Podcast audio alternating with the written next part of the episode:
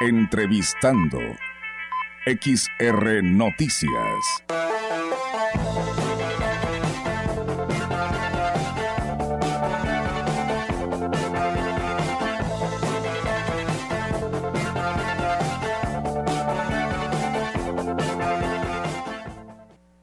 Bien amigos del auditorio, pues eh, seguimos con más información y como le deseamos a el arranque de este espacio de noticias, pues tenemos hoy la oportunidad de saludar a la licenciada Yesenia Polanco de Zul, que hoy nos acompaña en este espacio de noticias. Ella es la vocal del Distrito 04 del Instituto Nacional Electoral aquí en Ciudad Valles y que saludamos en esta tarde. Licenciada, pues muy buenas tardes y bienvenida a este espacio de noticias. Muy buenas tardes, gracias eh, Olga por este espacio para eh, poder tener contacto con la ciudadanía.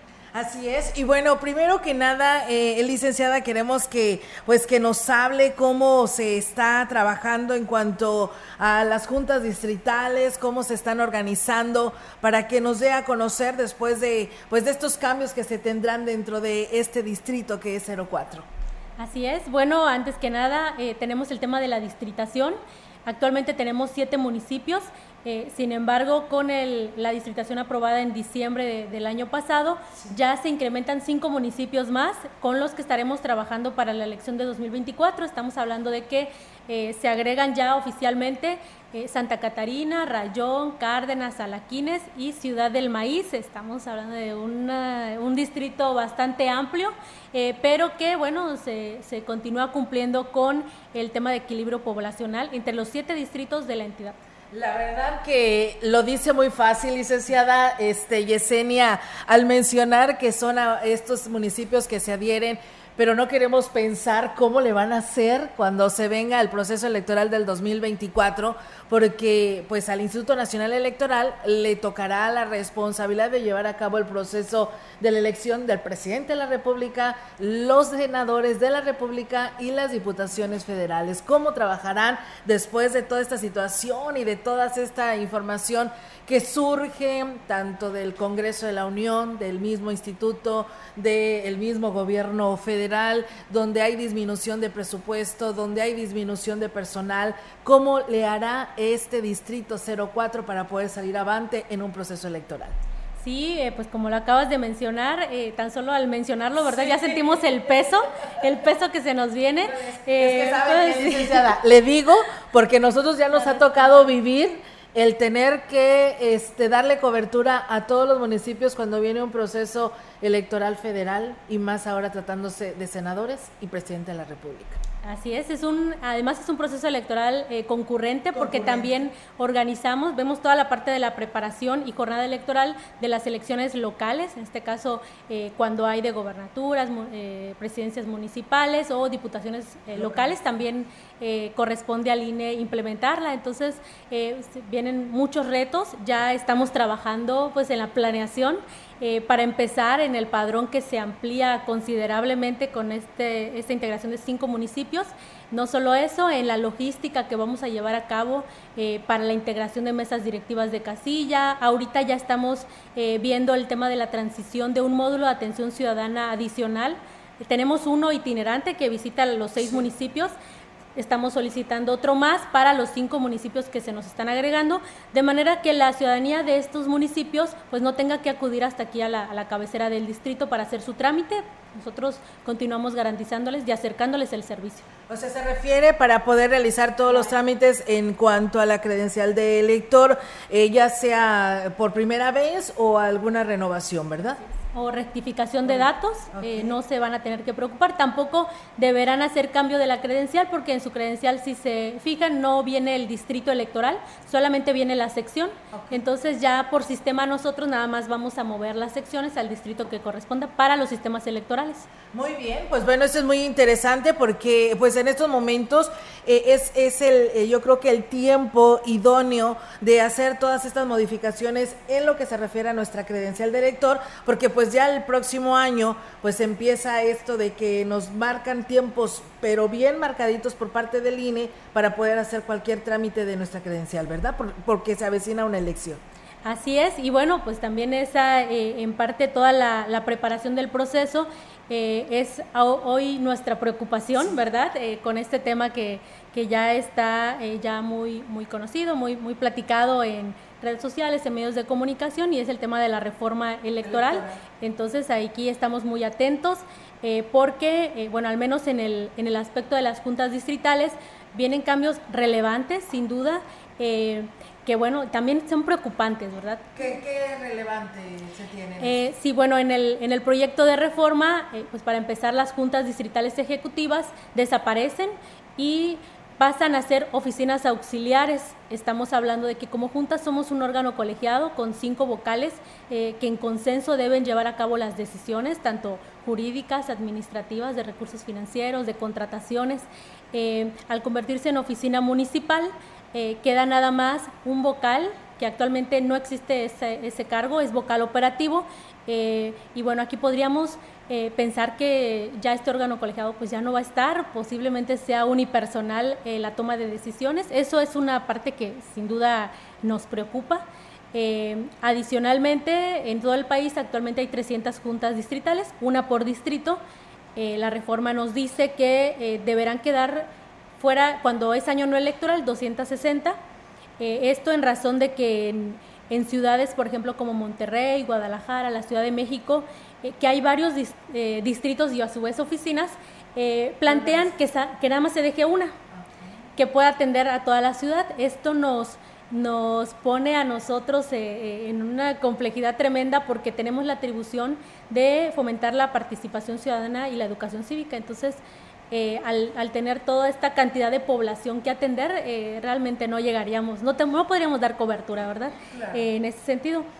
hay otros temas que nos, nos pegan bastante, el tema de los consejos distritales, también menciona que de seis consejeros o consejeras quedaríamos con cuatro, vemos nosotros que ahora con 12 municipios, solamente cuatro consejeros, consejeras eh, no se darían abasto para la verificación de las actividades. Ellos hacen una labor de supervisión, no son personal contratado del INE, son personal que representa, son personas que representan a la ciudadanía y que ellos dicen esto no cumple con los requisitos, nos lo echan para atrás.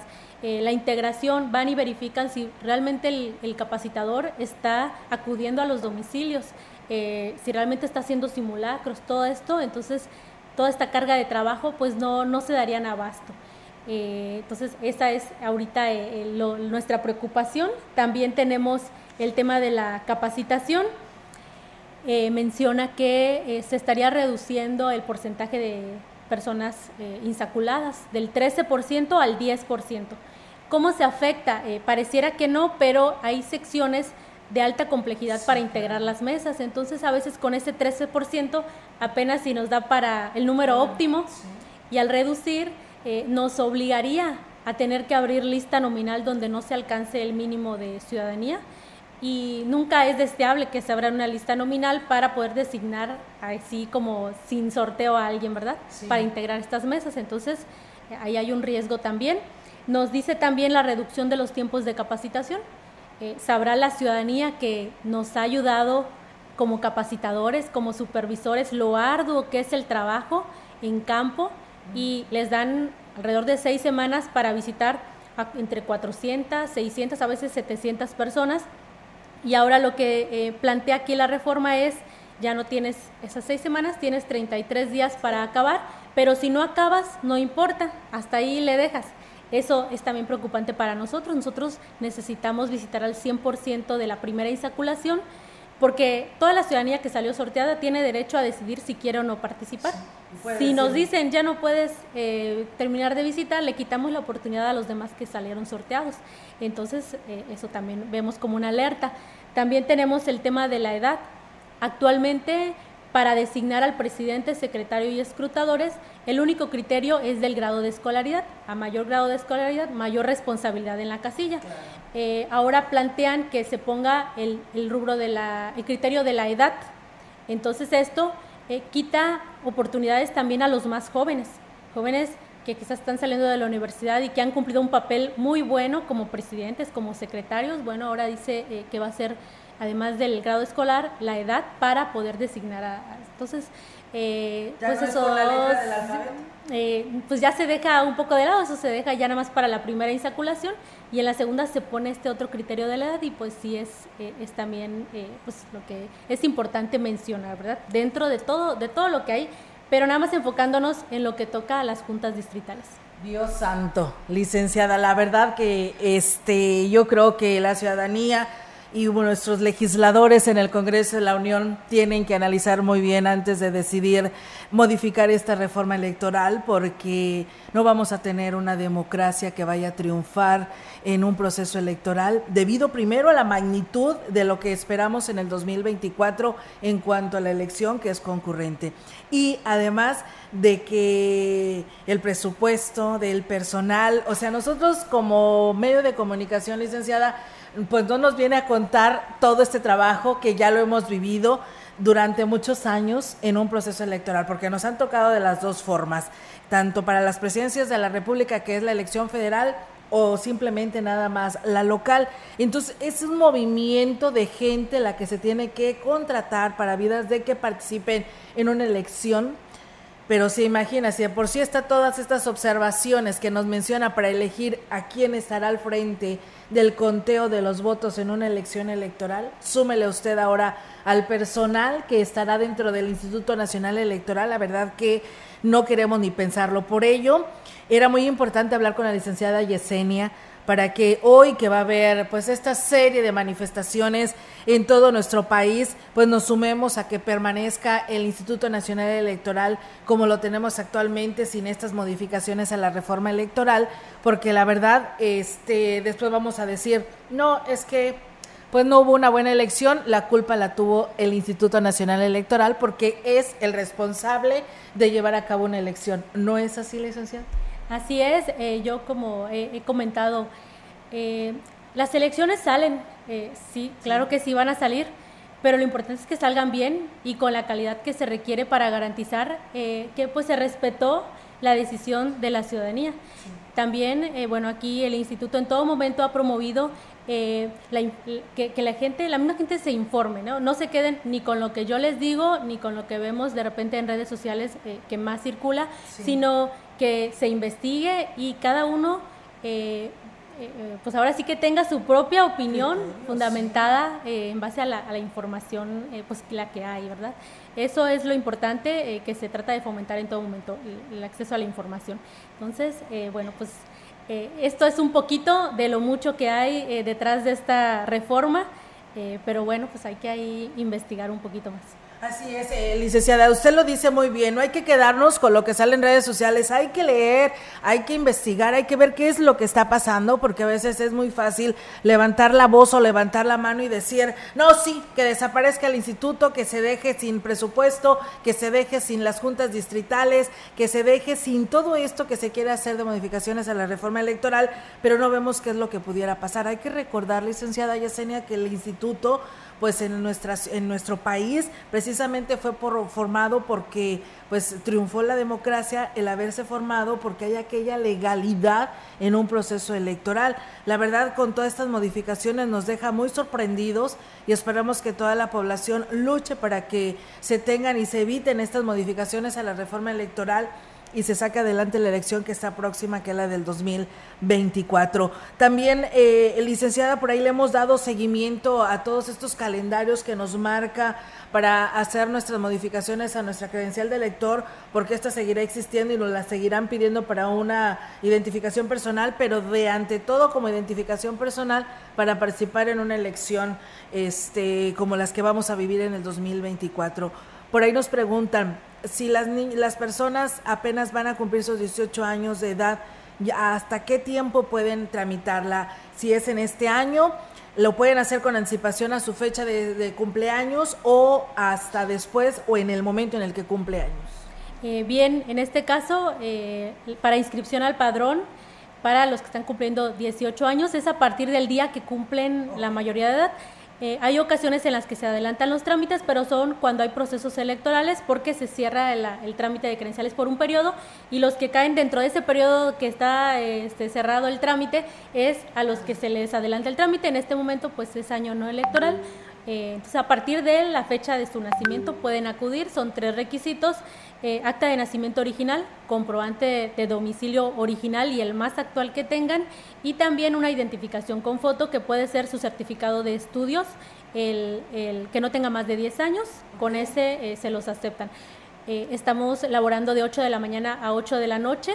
Con citas, ¿verdad? Eh, con citas preferentemente, sin embargo, por la tarde ha habido baja afluencia, entonces en caso de que lleguen eh, para trámite, se les atiende, sin duda se les atiende. Muy bien, pues bueno, y además de que están también instalados los módulos itinerantes, como nos lo decían, sin necesidad de que vengan a nuestra región o aquí a Ciudad Valles. Así es, eh, actualmente pues somos siete municipios, tenemos un módulo fijo en Avenida Zaragoza 735 y un módulo itinerante que atiende a los otros seis municipios del distrito. El día de hoy están en el Limonal, en el, municipio del Naranjo, ahí atendiendo. El día de mañana y pasado mañana estarán en la cabecera del Naranjo. Eh, ya zona conocida por los habitantes de ahí y bueno, pueden acudir a hacer su trámite. Y así tenemos un calendario para visitar los seis municipios. Claro que sí, licenciada, pero ya incluidos el resto de los municipios, ¿ya ustedes también están atendiendo? Eh, bueno, ahorita en los nuevos municipios que se nos van a agregar, estamos en este proceso de transición, necesitamos nosotros eh, trasladar la información eh, de sistema hacia nuestro sistema para poder empezar los trámites. También estamos ya gestionando el traslado de un módulo, en este caso un módulo que se encuentra en Río Verde, estaría trasladándose ahora a Ciudad Valles, ya con bajo la gestión de la 04 Junta Distrital y atendiendo estos cinco municipios. Entonces, eh, vamos a estar trabajando en esto y bueno, pues ahora sí que en, toda la preparación, eh, en la elección anterior, eh, supervisores y capacitadores tuvimos 139 de cerca de más de 200 aspirantes, 139.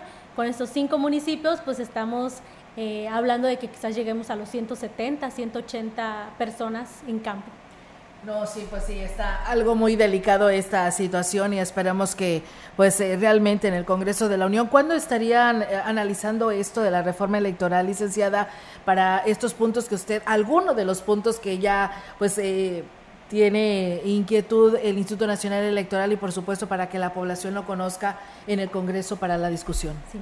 La, la reforma por comisiones ya fue aprobada el día de ayer. De hecho, el tema del la estructura del Instituto Nacional Electoral, esa ya estaba desde el mes de diciembre, realmente nada más era un punto eh, referente a la transmisión de votos que estaba ahí pendiente, pero ya, eh, ya llegaron a un acuerdo.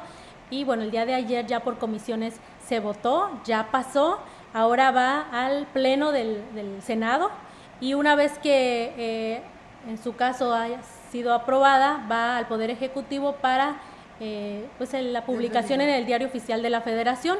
De ahí ya por mandato de ley el Instituto Nacional Electoral tiene hasta agosto para implementar la nueva estructura eh, de lo que de lo que quede. Sin embargo, este pues vamos a, ver ahí también claro que claro está que eh, se va a defender el instituto, ya lo anunció el Consejo General. De manera que, pues a final de cuentas, la última palabra la tenga la Suprema Corte de Justicia en su análisis que haga de si realmente estas reformas fortalecen a la democracia o en realidad la están eh, deprimiendo. Entonces, eso, la última palabra la tiene la Suprema Corte. Pues sí, la verdad que sí, esperamos que pues que pronto eh, pase esto, pero pero para favor del Instituto Nacional Electoral, que los que es lo más relevante que, que esperamos y que realmente pues eh, proceda por el bien de la democracia de nuestro país. Licenciada, pero a ver usted dígame este cómo ve esta situación. Sé, ya nos ha dicho de todo lo que se viene, pero usted seguirá aquí al frente, seguirá trabajando con lo que le den para porque bueno, a ustedes los asignan, los luego los mueven, ¿no? A lo mejor puede que dentro de esto ah, exista algo probable o usted continuará aquí en este distrito. Sí, pues nosotros hemos tenido eh, reuniones, pero más que nada sobre el impacto que tiene esta reforma en las juntas distritales. Eh, realmente como el tema de, eh, de, quién se quedaría como el vocal, porque actualmente no existe un vocal operativo, como plantea la reforma, que se vayan los cinco vocales que hay actualmente, miembros del servicio profesional, muchos de ellos eh, con 20, 30 años de trayectoria, que es lo que se usa en cada proceso, su, su expertise, toda su trayectoria, el conocimiento del distrito, todos ellos, todos prácticamente quedan fuera se crea una nueva área, una única área llamada vocalía operativa que se encargará de lo que actualmente hacen las cinco, con un solo responsable eh, que tendrá que resolver, no sé si el tiempo le dé, pero todas las decisiones eh, de todos los aspectos, recursos humanos, financieros, materiales, tecnológicos, de módulo de atención ciudadana, de cartografía, verificación y bueno, capacitación, que es todo, sí, actualmente en mi caso como vocal ejecutiva me encargo de la planeación, coordinación de todas las áreas, los problemas más complejos son los que resolvemos en conjunto. Hay problemas que se resuelven desde cada área y ahí se va filtrando, porque por eso está este sistema de, eh, jerárquico. Lo que no pueda resolver el supervisor lo eleva al vocal de área y lo que no se pueda, bueno, pues ya lo, trabajamos en conjunto, eh, pero de esta manera se va filtrando. Entonces, bueno, ya un vocal operativo, pues ya veremos qué puede hacer, ¿verdad? No, pues sí.